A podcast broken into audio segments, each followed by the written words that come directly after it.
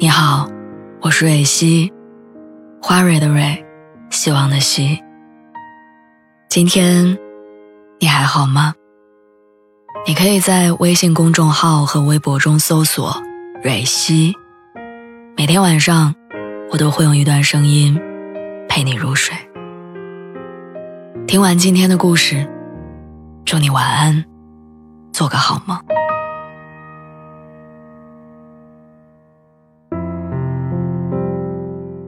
在不知不觉当中，二零二零年的下半场也已经过去好多天了。公司的选题会上，第一次提到“二零二零年过半”的这个选题。六月还没结束，北京的疫情因为新发地事件进入小高峰。写字楼门口登记、测体温、出示健康码的小桌子，刚停了两天，又再次上岗。那天选题会上，大家不知道为什么心情莫名有些沉重。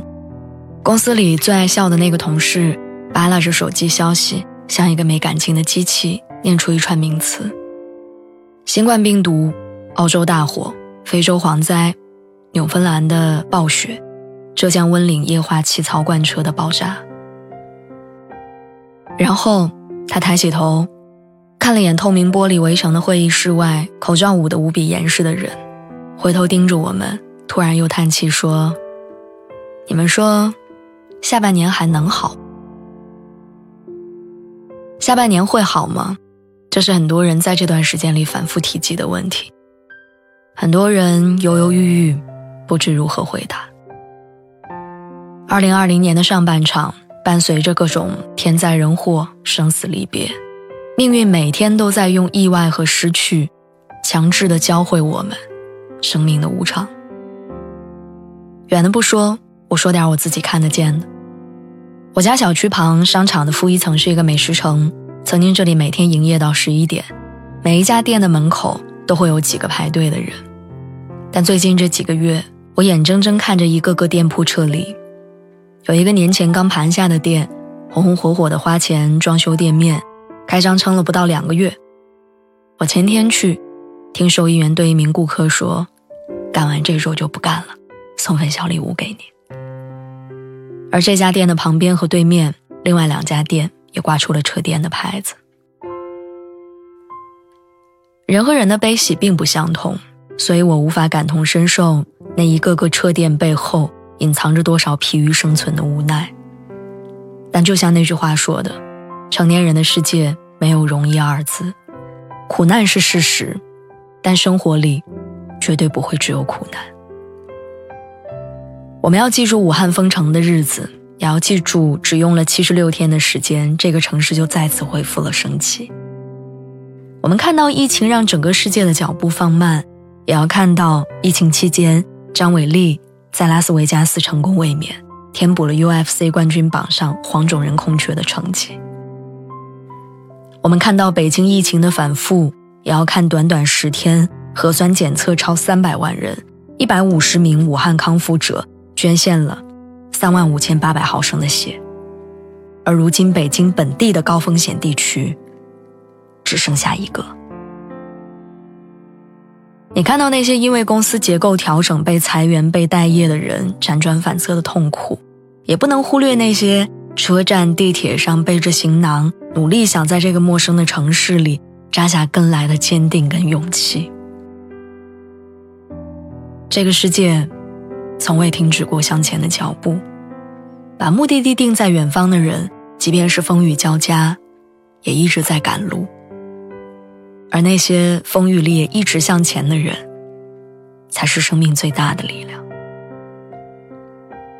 作家童华说：“也许正因为这个世界有白昼，也有黑夜，有冬天，也有春天，所以光明总是跟黑暗交错着，寒冷。”总是与温暖相随。不管我们曾经经历过什么，现在面临着什么，生命存在的意义从来不是在苦难当中落荒而逃，而是永远有勇气跟命运大喊说：“你的伎俩也不过如此嘛。”我突然想起了那张感动了无数人的照片，在湖北五峰集贸市场的一家卤肉铺里。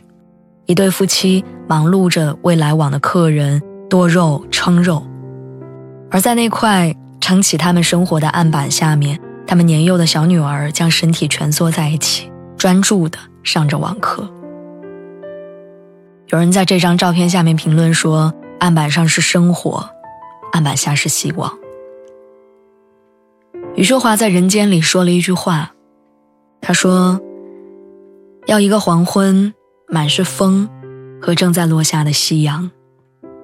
如果麦子刚好成熟了，炊烟恰恰升起，那只白鸽贴着水面飞过，栖息在一棵芦苇，而芦苇。”正好准备了一首曲子，如此足够我爱这破碎泥泞的人间。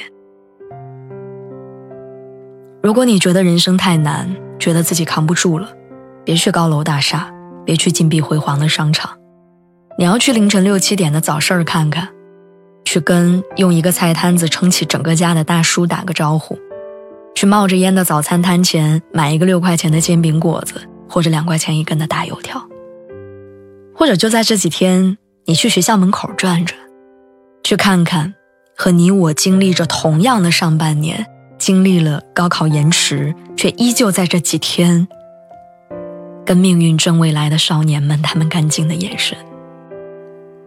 去看看这个烟火气的人间，希望你能从中找到重新出发的力量。希望你明白。苦难和不如意，从来不是二零二零年的特殊产物。它每一年、每一分钟，都有可能存在，也同样在每一年、每一分钟，都会被我们打败。不是只有用美好、感动、收获组成的人生才叫有意义。那些野蛮生长的灵魂，那些苦难之中的拼搏，那些风雨之后的笑容，也同样是人生里。值得单拎出来被歌颂和赞扬的部分，他们同样有着无与伦比的意义，也是让这个世界熠熠生辉的原因。二零二零年的下半场，我们依然有可能跟苦难相遇，但同时，我们也一定会在苦难之后跟温暖拥抱。所以，接下来的日子。你觉得熬不住的时候，就告诉自己，再坚持一下，再往前走一走，路它会自己长出来，好事儿会在你积极的默念下，自然而然的发生。晚安，祝你好运。